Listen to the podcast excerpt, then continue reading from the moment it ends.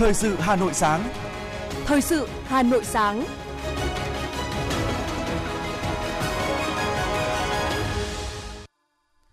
Bảo Nhật và Hoài Linh xin được đồng hành cùng quý vị thính giả trong 30 phút của chương trình Thời sự sáng nay, thứ hai, ngày 14 tháng 11 năm 2022 sẽ có những nội dung đáng chú ý sau đây.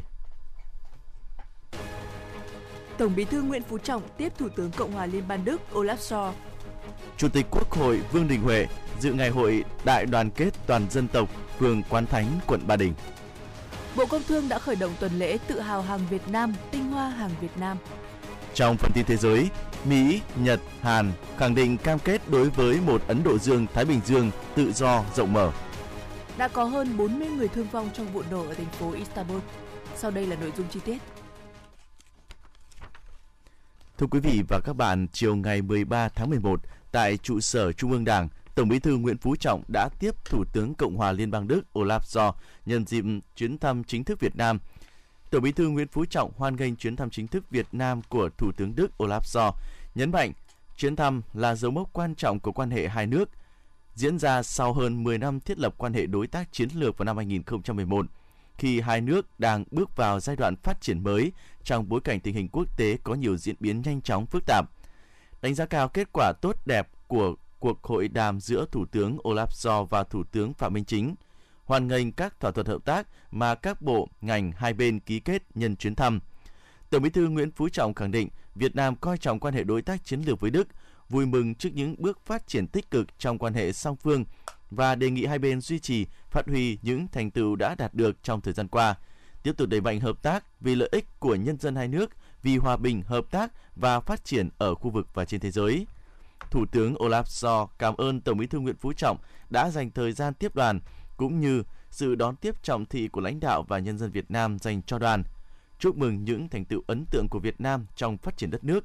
Thủ tướng Olaf Scholz khẳng định Đức coi trọng quan hệ đối tác chiến lược Đức-Việt Nam cũng như coi trọng vai trò vị thế quốc tế của Việt Nam, trong đó vai trò của Việt Nam tại ASEAN.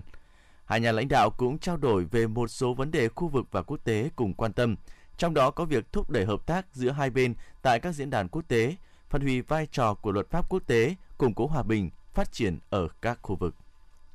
Chiều tối cùng ngày, Thủ tướng Phạm Minh Chính và Thủ tướng Olaf Scholz đã cùng chủ trì hội nghị ban tròn doanh nghiệp Việt Đức Tại đây, Thủ tướng Phạm Minh Chính nhấn mạnh, trong bối cảnh kinh tế một số nước trong khu vực giảm đà tăng trưởng, nhiều chuỗi cung ứng bị đứt gãy, Việt Nam mong muốn các doanh nghiệp Đức chuyển hướng đầu tư vào Việt Nam, một điểm đến đầu tư an toàn và hấp dẫn với nền tảng chính trị ổn định và môi trường kinh doanh thuận lợi. Thời gian qua, chính phủ Việt Nam cũng nhiều lần chủ động trao đổi với các doanh nghiệp Đức để tháo gỡ những bất cập phát sinh trong quá trình hợp tác. Tuy nhiên, Thủ tướng Phạm Minh Chính cho rằng hợp tác kinh tế của hai nước vẫn chưa tương xứng với tiềm năng và dư địa hợp tác. Chính vì vậy, Thủ tướng đề nghị hai bên cùng phối hợp chặt chẽ để tạo ra khuôn khổ hợp tác kinh tế, thương mại, đầu tư lâu dài, ổn định, làm cơ sở để đảm bảo thực hiện các cam kết tự do hóa thương mại giữa Việt Nam và EU, trong đó Đức là đối tác hàng đầu. Phát biểu tại hội nghị bàn tròn, Thủ tướng Đức Olaf Scholz nhấn mạnh quan hệ giữa Việt Nam và Đức chính là nền tảng vững chắc để các doanh nghiệp tin tưởng hợp tác với nhau. Thủ tướng Đức cũng bày tỏ ấn tượng với sự đề kháng của nền kinh tế Việt Nam trong thời gian dịch bệnh diễn biến phức tạp. Thủ tướng Olaf Scholz cho biết, Đức đang đẩy mạnh nghiên cứu và dành nhiều nguồn lực để phát triển năng lượng tái tạo và Đức sẵn sàng chia sẻ kinh nghiệm với Việt Nam trong lĩnh vực này. Bên cạnh đó, để hai nước cùng thực hiện được mục tiêu công nghiệp hóa trong nửa cuối thế kỷ này, doanh nghiệp hai bên càng cần phải cùng nắm tay nhau để phát triển, mà trước mắt là cần phối hợp chặt chẽ trong đào tạo nghề, hình thành đội ngũ nhân lực chất lượng cao đáp ứng yêu cầu phát triển. Tối 13 tháng 11, Ủy viên Bộ Chính trị, Chủ tịch Quốc hội Vương Đình Huệ đã đến dự ngày hội đại đoàn kết toàn dân tộc với nhân dân liên địa bàn cư dân phường Quán Thánh, quận Ba Đình nhân kỷ niệm 92 năm ngày thành lập Mặt trận Dân tộc Thống nhất Việt Nam, ngày truyền thống Mặt trận Tổ quốc Việt Nam 18 tháng 11 năm 1930, 18 tháng 11 năm 2022. Đến dự ngày hội còn có các ủy viên Bộ Chính trị, Bí thư Trung ương Đảng, trưởng ban nội chính Trung ương Phan Đình Trạc, Phó Chủ tịch Thường trực Quốc hội Trần Thanh Mẫn, Đại tướng Tô Lâm, Bộ trưởng Bộ Công an, đại biểu thành phố Hà Nội tham dự có Phó Bí thư Thành ủy, Chủ tịch Hội đồng nhân dân thành phố Nguyễn Ngọc Tuấn, Ủy viên Ban Thường vụ Thành ủy, Chủ tịch Ủy ban Mặt trận Tổ quốc Việt Nam thành phố Nguyễn Lan Hương, Phó Chủ tịch Ủy ban nhân dân thành phố Dương Đức Tuấn. Nhân dịp này, Chủ tịch Quốc hội Vương Đình Huệ và Phó Chủ tịch Thường trực Quốc hội Trần Thanh Mẫn đã tặng hoa, quà cho Đảng ủy, Ủy ban nhân dân, Ủy ban Mặt trận Tổ quốc Việt Nam phường Quán Thánh và 8 tổ dân phố, trưởng ban nội chính Trung ương Phan Đình Trạc và Bộ trưởng Bộ Công an Tô Lâm trao quà cho 24 hộ gia đình khó khăn trên địa bàn phường Quán Thánh. Bộ trưởng Bộ Công an Tô Lâm trao tặng hai xe máy cho đội tuần tra lưu động trật tự và phòng cháy chữa cháy phường Quán Thánh. Chủ tịch Hội đồng nhân dân thành phố Hà Nội Nguyễn Ngọc Tuấn và Chủ tịch Ủy ban Mặt trận Tổ quốc Việt Nam thành phố Nguyễn Lan Hương trao tặng 10 xuất quà của thành phố cho các gia đình tiêu biểu phường Quán Thánh. Hôm nay, Thủ tướng New Zealand Jacinda Ardern sẽ thăm chính thức Việt Nam. Đây là chuyến thăm cấp cao nhất của lãnh đạo New Zealand kể từ sau khi hai nước nâng cấp quan hệ lên đối tác chiến lược vào tháng 7 năm 2020. Chuyến thăm được kỳ vọng làm sâu sắc hơn nữa quan hệ Việt Nam New Zealand và mở ra những cơ hội mới trong trao đổi thương mại và hợp tác đầu tư giữa hai nước. Việt Nam hiện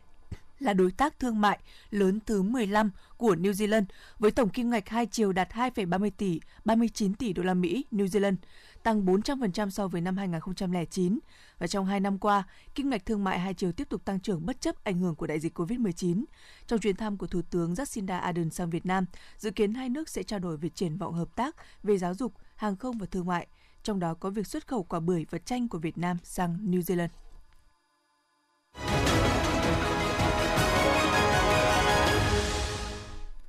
Xin chuyển sang những thông tin về kinh tế đáng chú ý. Tại siêu thị cổ Mark Hà Nội, Bộ Công Thương đã chính thức khởi động tuần lễ tự hào hàng Việt Nam, tinh hoa hàng Việt Nam tại hệ thống phân phối. Đây là một trong những hoạt động trọng tâm của chương trình tự hào hàng Việt Nam, tinh hoa hàng Việt Nam năm 2022, thuộc đề án phát triển thị trường trong nước gắn với cuộc vận động Người Việt Nam ưu tiên dùng hàng Việt Nam. Giai đoạn 2021-2025 được Thủ tướng Chính phủ phê duyệt tại quyết định số 386 ngày 17 tháng 3 năm 2021 hưởng ứng tuần lễ tự hào hàng Việt Nam, tinh hoa hàng Việt Nam tại hệ thống phân phối siêu thị của Bắc Hà Nội có nhiều hoạt động khuyến mãi, trải nghiệm trực tiếp sản phẩm hàng hóa Việt Nam, giao lưu tìm hiểu về các sản phẩm thương hiệu Việt. Dù có sự sụt giảm nhẹ giá lúa gạo tại thị trường trong nước tuần qua, nhưng giá gạo xuất khẩu của Việt Nam vẫn đang neo ở mức cao trong một năm mà bối cảnh các nhà giao dịch dự báo nhu cầu cuối vụ sẽ tăng lên, trong khi giá gạo từ các vụ lúa khác như là Thái Lan, Ấn Độ không đổi do không có đơn đặt hàng mới. Trong tuần qua, thì số liệu từ Hiệp hội Lương thực Việt Nam cho thấy giá lúa và gạo ở khu vực đồng bằng sông Cửu Long có sự giảm nhẹ, Giá lúa thường tại ruộng cao nhất là 6.600 đồng 1 kg, giá bình quân là 6.343 đồng 1 kg, giảm 71 đồng 1 kg. Giá lúa thường kho tại à, cao ờ, tại kho cao nhất là 8.050 đồng 1 kg, trung bình là 7.325 đồng 1 kg, tức là đã giảm 217 đồng 1 kg giá các mặt hàng gạo cũng có sự giảm nhẹ. Về xuất khẩu, giá gạo 5% tấm của Việt Nam không đổi so với tuần trước ở mức từ 425 đến 430 đô la Mỹ một tấn, mức cao nhất kể từ tháng 11 năm 2021. Dự kiến đến cuối tháng này, kim ngạch xuất khẩu thủy sản sẽ cán mốc 10 tỷ đô la Mỹ, sớm hơn một tháng so với kế hoạch đề ra. Đây là nỗ lực rất lớn từ nông dân tới các doanh nghiệp chế biến, đặc biệt là trong việc liên kết sản xuất, nâng cao chất lượng sản phẩm để cạnh tranh xuất khẩu. Tôm là nhóm hàng chiếm tỷ trọng xuất khẩu cao nhất với gần 4 tỷ đô la Mỹ. Thay vì xuất thô thì các nhà máy đã và đang đầu tư chế biến sâu. Nhờ vậy sản phẩm trở nên đa dạng, chất lượng cao hơn và dễ dàng chinh phục các thị trường khó tính. Tín hiệu vui là hiện Trung Quốc cùng với một số thị trường lớn đang tích cực nhập khẩu thủy sản từ Việt Nam. Với nỗ lực của cả chuỗi ngành hàng từ khâu sản xuất đến chế biến theo hướng chất lượng cao, ngành thủy sản sẽ sớm vượt mốc 10 tỷ đô la Mỹ về kim ngạch xuất khẩu phát huy vai trò nông dân trong xây dựng nông thôn mới. Thưa quý vị, thực hiện chương trình 04 của Thành ủy Hà Nội về phát triển nông nghiệp, xây dựng nông thôn mới, nâng cao đời sống nhân dân, Hội nông dân thành phố Hà Nội đã phát huy vai trò nòng cốt trong công tác tuyên truyền vận động nông dân tích cực tham gia xây dựng nông thôn mới, xây dựng các mô hình kinh tế tập thể nâng cao đời sống người dân vùng ngoại thành Hà Nội. Hợp tác xã Nông nghiệp Song Phượng, xã Song Phượng, huyện Đan Phượng là hợp tác xã sản xuất rau an toàn, có trên 900 thành viên, với diện tích sản xuất rau an toàn có khoảng trên 20 ha, trong đó có 1.200 m2 nhà lưới.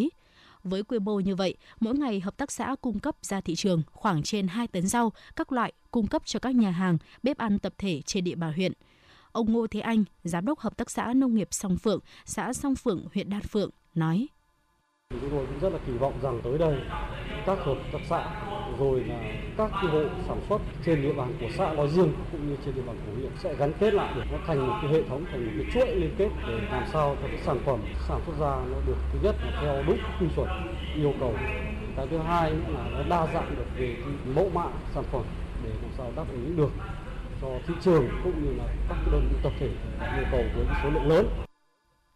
xã Song Phượng đã đạt chuẩn xã nông thôn mới nâng cao kiểu mẫu của huyện Đan Phượng. Toàn xã hiện có trên 121 ha diện tích đất nông nghiệp. Tới nay, xã cũng đã hoàn thành việc quy hoạch chuyển đổi trên diện tích hơn 100 ha, trong đó tập trung phát triển mô hình hoa cây cảnh, cây ăn quả trên diện tích trên 40 ha và diện tích trang trại VAC trên diện tích trên 58 ha với việc thực hiện các mô hình chuyển đổi, thu nhập bình quân trên một hecta canh tác ước đạt 320 triệu đồng một hecta với việc hỗ trợ phát triển các mô hình chuyển đổi của Hội Nông dân đã góp phần nâng cao thu nhập cho người dân địa phương. Ông Nguyễn Văn Hành, Chủ tịch Hội Nông dân xã Song Phượng, huyện Đan Phượng cho hay. Mô hình hoa cây cảnh thì nó đi vào cái thâm canh rồi và cái hiệu quả nó cao nhất trong so với các mô hình khác. Nó đầu tư cũng rất là lớn và cái hiệu quả thì nó mang lại cũng là lớn cho nên cái việc mà thực hiện mô hình này thì ờ, các hộ có cái thu nhập cao hơn và sử dụng lao động tại chỗ cũng rất là nhiều. Cho là cái hiệu quả vừa chuyển dịch cơ cấu cây trồng, vừa chuyển dịch cái cơ cấu lao động rất là tốt cho địa phương.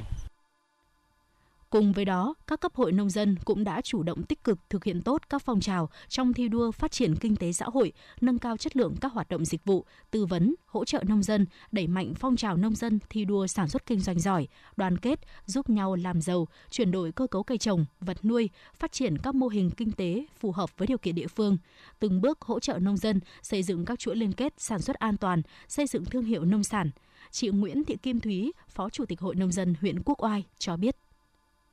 À, xây dựng à, các cái thương hiệu, nhãn hiệu sản phẩm, truy xuất nguồn gốc. À, ví dụ như là các cái sản phẩm như là bưởi chua đầu tôm của xã Sài Sơn hay là lợn sinh học an toàn thì à, là những sản phẩm mà chính người nông dân à, tuyên truyền và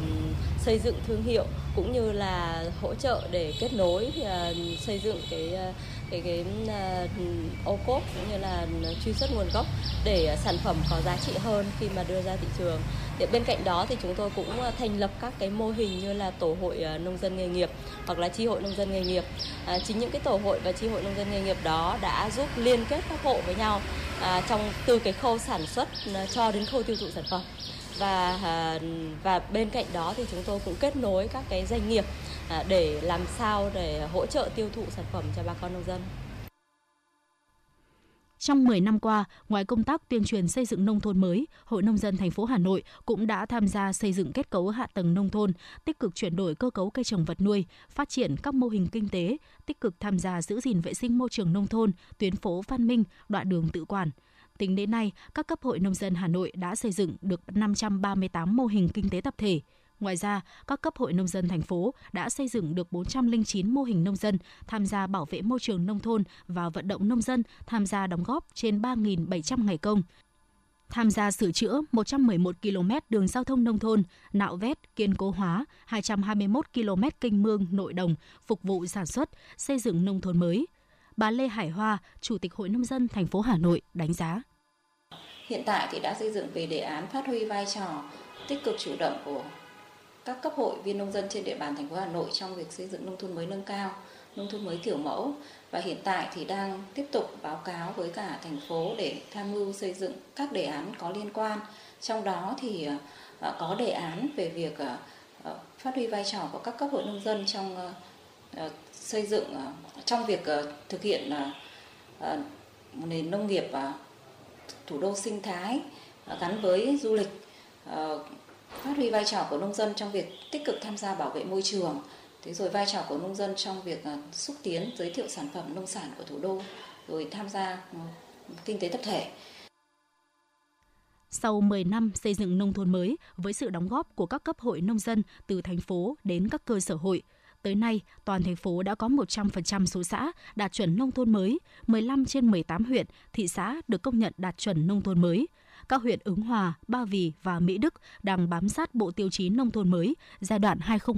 2021-2025, tiến hành hoàn thiện các tiêu chí huyện, phấn đấu trình Thủ tướng Chính phủ công nhận huyện đạt chuẩn nông thôn mới năm 2022 qua xây dựng nông thôn mới, đời sống vật chất và tinh thần của người dân nông thôn ngày càng được cải thiện, đường làng, ngõ xóm khang trang, xanh, sạch đẹp.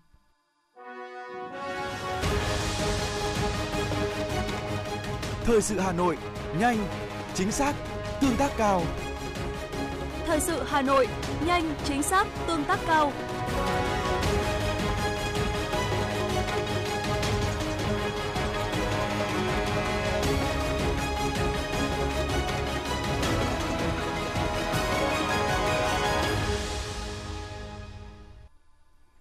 Thưa quý vị và các bạn, theo thông tin từ Quỹ Nhi đồng Liên Hợp Quốc UNICEF tại Việt Nam, ngày 13 tháng 11, Giám đốc điều hành UNICEF Catherine Justen đã kết thúc chuyến thăm kéo dài 3 ngày tới Việt Nam. Trong đó, bà đánh giá cao Việt Nam với nhiều thành tựu đã đạt được trong công tác bảo vệ chăm sóc trẻ em, đồng thời kêu gọi hành động khẩn cấp nhằm giải quyết các thách thức như suy dinh dưỡng và bất bình đẳng, những vấn đề trở nên trầm trọng hơn do COVID-19 và biến đổi khí hậu – Giám đốc điều hành UNICEF khẳng định tổ chức này sẽ tiếp tục hợp tác với chính phủ Việt Nam và các đối tác để tất cả trẻ em, đặc biệt là những trẻ em dễ bị tổn thương nhất, được tiếp cận với các dịch vụ và những hỗ trợ cần thiết.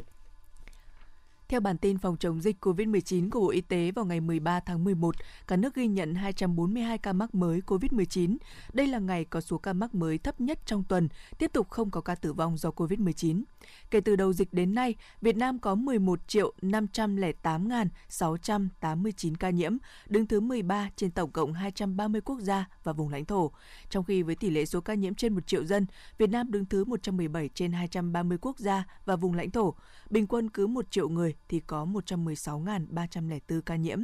Tổng số ca tử vong do COVID-19 tại Việt Nam tính đến nay là 43.166 ca, chiếm tỷ lệ 0,4% so với tổng số ca nhiễm.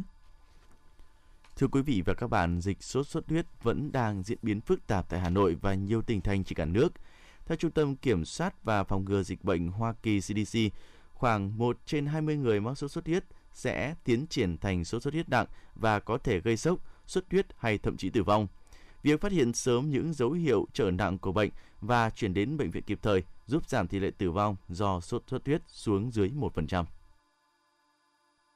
Tại các bệnh viện trên địa bàn Hà Nội những tuần qua tiếp nhận nhiều bệnh nhân sốt xuất huyết nặng. Theo các bác sĩ, việc điều trị cho bệnh nhân sốt xuất huyết là quá trình cấp cứu phải liên tục, phải được xử lý theo dõi sát 20 đến 30 phút, thậm chí từ 5 đến 10 phút một lần. Có một số nơi không chú ý điều đó, khi xử lý bệnh nhân ổn rồi, sau đó chuyển lên tuyến trên. Trên quãng đường vận chuyển mà không đảm bảo được theo dõi và tiếp tục điều trị sâu sát thì bệnh nhân có thể tái sốc trở lại hoặc có biến chứng ảnh hưởng đến sức khỏe. Hiện nay chúng ta đang phải đối mặt với ba dịch bệnh cùng lúc là cúm, sốt xuất huyết và COVID-19. Nên khi sốt, người bệnh thường không nghĩ đến sốt xuất huyết ngay mà phải đến lúc có diễn biến khá nặng như chảy máu, choáng, sốc thì mới vào viện. Bác sĩ Ngô Trí Cương, Trung tâm Bệnh nhiệt đới Bệnh viện Bạch Mai nói.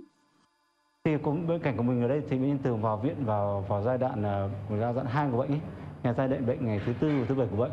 Khi người ta bệnh sốt cao, mệt mỏi không đỡ này, hoặc đã bắt đầu bị xuất huyết đấy như cái bệnh nhân kia là xuất huyết từ dưới chân ở tay đấy hoặc bệnh nhân mệt quá mệt quá hoặc mệt quá phải vào viện thường là giai đoạn à, từ ngày thứ tư ngày thứ bảy rồi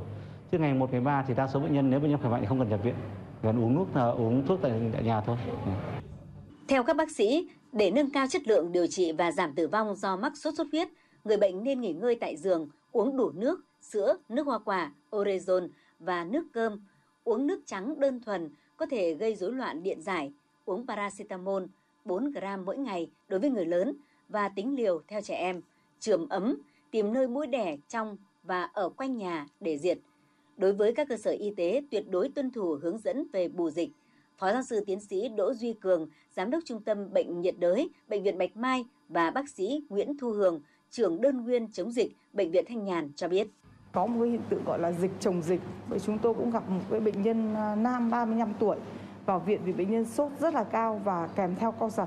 Thì à, sau khi xét nghiệm thì test Covid là dương tính, nhưng chúng tôi vẫn tầm soát tất cả những bệnh nhân có mắc cúm A, cúm B và đang sốt huyết kèm theo thì bệnh nhân lại trên nền đấy lại có một cái sốt xuất huyết.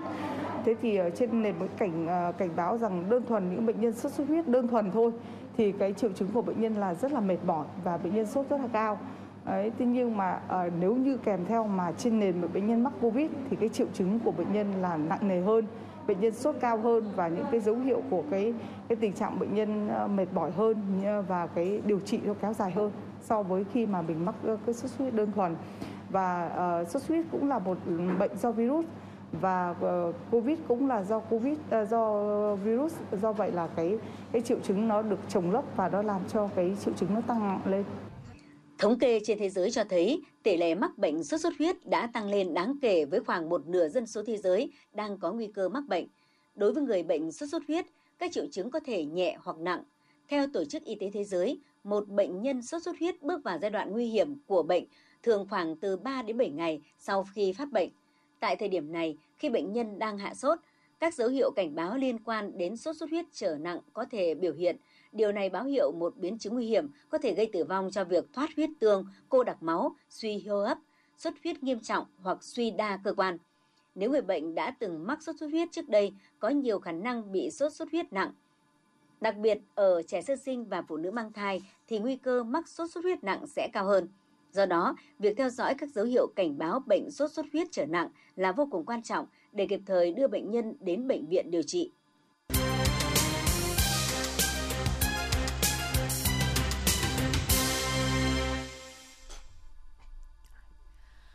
Công an quận Hoàng Mai vừa phối hợp cùng Ủy ban nhân dân phường Định Công, quận Hoàng Mai đã tổ chức tuyên truyền và thực hành diễn tập cho lực lượng phòng cháy chữa cháy cơ sở tại các khu dân cư nằm sâu trong các ngõ xóm, phương tiện chữa cháy khó tiếp cận khi xảy ra sự cố. Thiếu tá Hoàng Minh Tuấn, Phó trưởng Công an phường Định Công cho biết, buổi diễn tập đã nâng cao hơn nữa hiệu quả hoạt động của các lực lượng chữa cháy cơ sở theo phương châm 4 tại chỗ, đồng thời nâng cao ý thức về phòng cháy, chữa cháy và cứu nạn cứu hộ của người dân sinh sống trong nhà ở nhiều hộ dân tại chung cư mini, trung dân cư, tổ dân phố, những người giúp người dân thực hiện chuẩn bị tốt các lối thoát nạn, tự trang bị phương tiện chữa cháy và cứu nạn cứu hộ để chủ động phát hiện những tồn tại, hạn chế, thiếu sót trong công tác quản lý nhà nước về phòng cháy chữa cháy và cứu nạn cứu hộ. Đến thời điểm hiện tại, Ủy ban nhân dân phường Định Công đã tổ chức kiểm tra được 465 cơ sở, đạt trên 50% kế hoạch, dự kiến sẽ kéo dài đến ngày 14 tháng 12 năm 2022.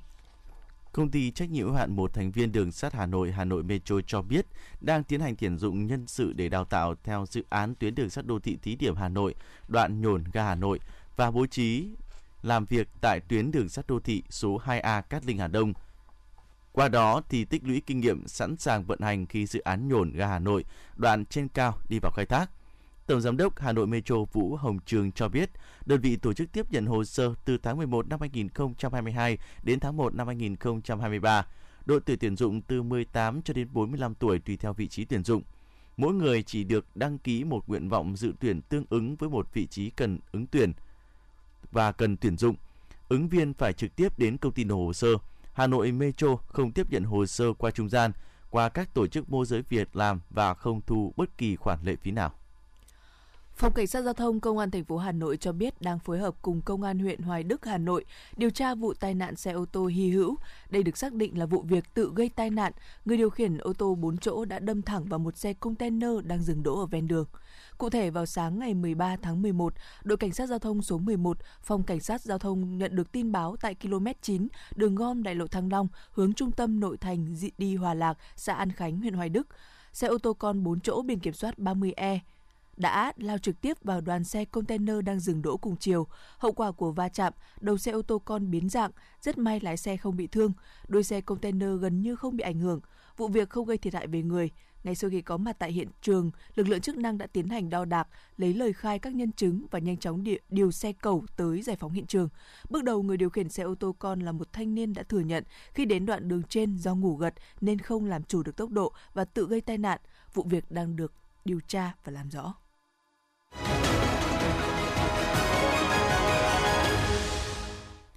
Xin chuyển sang những thông tin về thế giới đáng chú ý. Tổng thống Mỹ Joe Biden đã gặp Thủ tướng Nhật Bản và Hàn Quốc tại hội nghị thượng đỉnh Đông Á ở Campuchia. Các bên đã ra tuyên bố chung về đối tác ba bên vì một Ấn Độ Dương-Thái Bình Dương tự do và rộng mở. Các bên khẳng định cam kết đối với một khu vực Ấn Độ Dương-Thái Bình Dương tự do và rộng mở,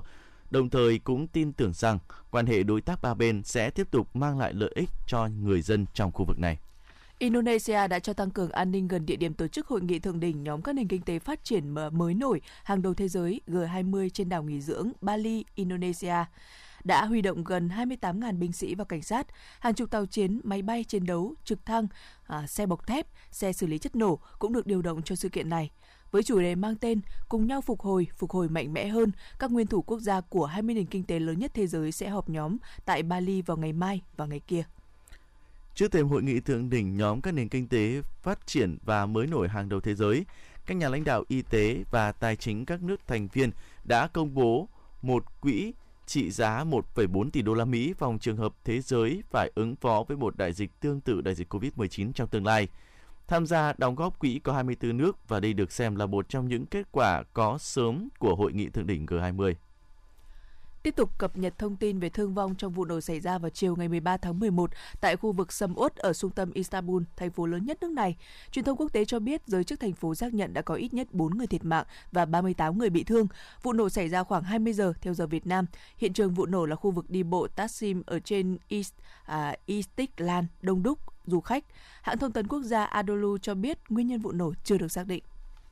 Bất chấp số trường hợp dương tính với COVID-19 liên tục tăng mạnh, Giới chức y tế Trung Quốc cho biết không loại trừ khả năng tiếp tục rút ngắn thời gian cách ly tập trung đối với người nhập cảnh, nhưng sẽ điều chỉnh theo từng bước nhỏ. Thời gian qua thì các biện pháp phòng chống dịch nghiêm ngặt đã tác động không nhỏ đến nền kinh tế lớn thứ hai thế giới, làm gián đoạn các hoạt động công nghiệp. Mặc dù việc nới lỏng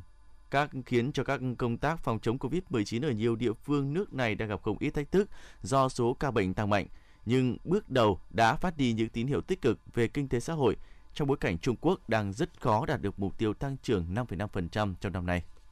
Vào ngày 17 tháng 11 tới, khoảng 508.000 học sinh ở Hàn Quốc sẽ tham gia kỳ thi năng lực quốc gia vào các trường đại học và cao đẳng. Trong tuần đầu tiên của tháng 11 này, đã có hơn 1.800 học sinh trung học phổ thông có kết quả xét nghiệm dương tính với COVID-19. Điều này làm dấy lên lo ngại rằng số lượng thí sinh nhiễm COVID-19 tăng mạnh. Bắt đầu từ ngày hôm nay, Hàn Quốc sẽ triển khai tiêm liều tăng cường COVID-19 với vaccine của Pfizer phòng biến thể BA.4 và BA.5 cho những người từ 18 tuổi trở lên.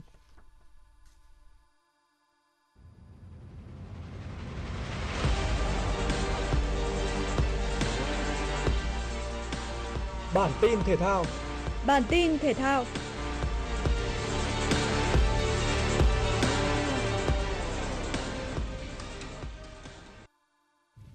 Công ty cổ phần bóng đá chuyên nghiệp Việt Nam VPF đã công bố một số thay đổi đáng chú ý trong thể thức thi đấu tại V-League mùa giải 2023. Theo đó, V-League 2023 sẽ khai mạc vào ngày 3 tháng 2 và kết thúc vào ngày 20 tháng 8. Đây sẽ là mùa giải ngắn nhất lịch sử kể từ khi giải vô địch quốc gia chuyên nghiệp ra đời năm 2000.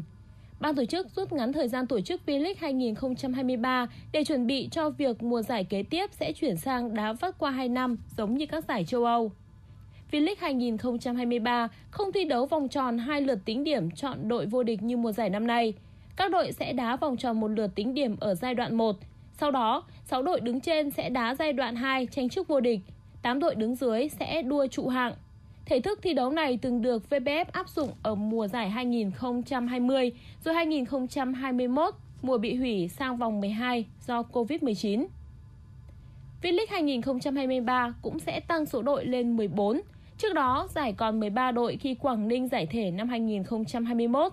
Hai tân binh của V-League mùa sau là Công an Nhân dân và Khánh Hòa V-League 2022 chỉ có một suất xuống hạng và ba đội đang đứng trước nguy cơ này là Sài Gòn, Nam Định và Hà Tĩnh. Mùa giải 2023 của bóng đá Việt Nam sẽ bắt đầu bằng trận tranh siêu cúp quốc gia vào ngày 29 tháng 1. Sau V-League, giải hạng nhất sẽ khai mạc vào ngày 4 tháng 2 và cúp quốc gia bắt đầu vào ngày 18 tháng 3. Huấn luyện viên Lionel Scaloni đã tổ chức buổi tập đầu tiên cho đội tuyển Argentina tại Abu Dhabi, các tiểu vương quốc Ả Rập Thống Nhất với sự góp mặt của ba tuyển thủ gồm thủ môn Franco Armani, tiền vệ phòng ngự Guido Rodriguez và trung vệ German Bezerra. Ngoài ra, buổi tập của tuyển Argentina còn có sự xuất hiện của Federico Gomez Thủ môn trẻ này sẽ đồng hành cùng đội suốt hành trình World Cup dù không nằm trong danh sách chốt 26 cầu thủ.